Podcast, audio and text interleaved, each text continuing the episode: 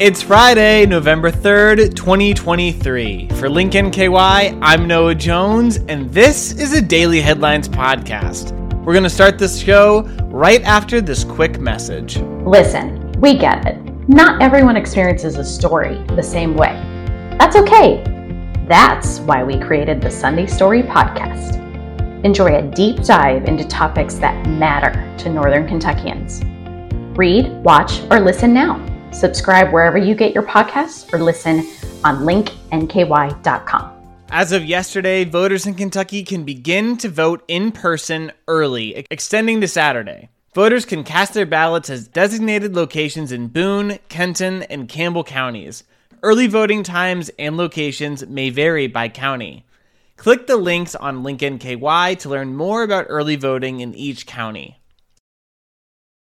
A vehicle had to be pulled from the Ohio River early Thursday morning after its driver fled from the police, according to the Covington Police Department. A press release issued by Covington Police said officers spotted a vehicle driving recklessly around 1:25 a.m. Police tried to stop the driver, but the car fled from the officers. The driver then ditched the car and ran away on Riverside Drive, leaving the car in gear with two 16-year-olds inside, police noted. The teens were able to escape the vehicle before it went into the river, but one of them was injured. That teen was taken to the University of Cincinnati Medical Center for treatment. Covington police said they are still working to find the driver involved. Anyone with information on this incident, please call 859 292 2234 or Crime Stoppers at 513 352 3040.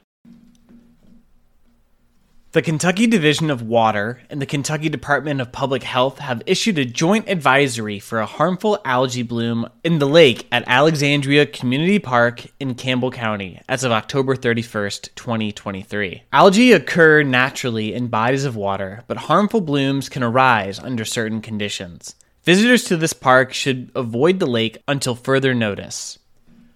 The following guidelines are recommended to avoid exposure to harmful algae blooms. Individuals should avoid direct contact, including swimming, wading, paddling, diving, and water skiing, with affected water that has visible bloom, unusual color, or a surface forming layer of algal scum.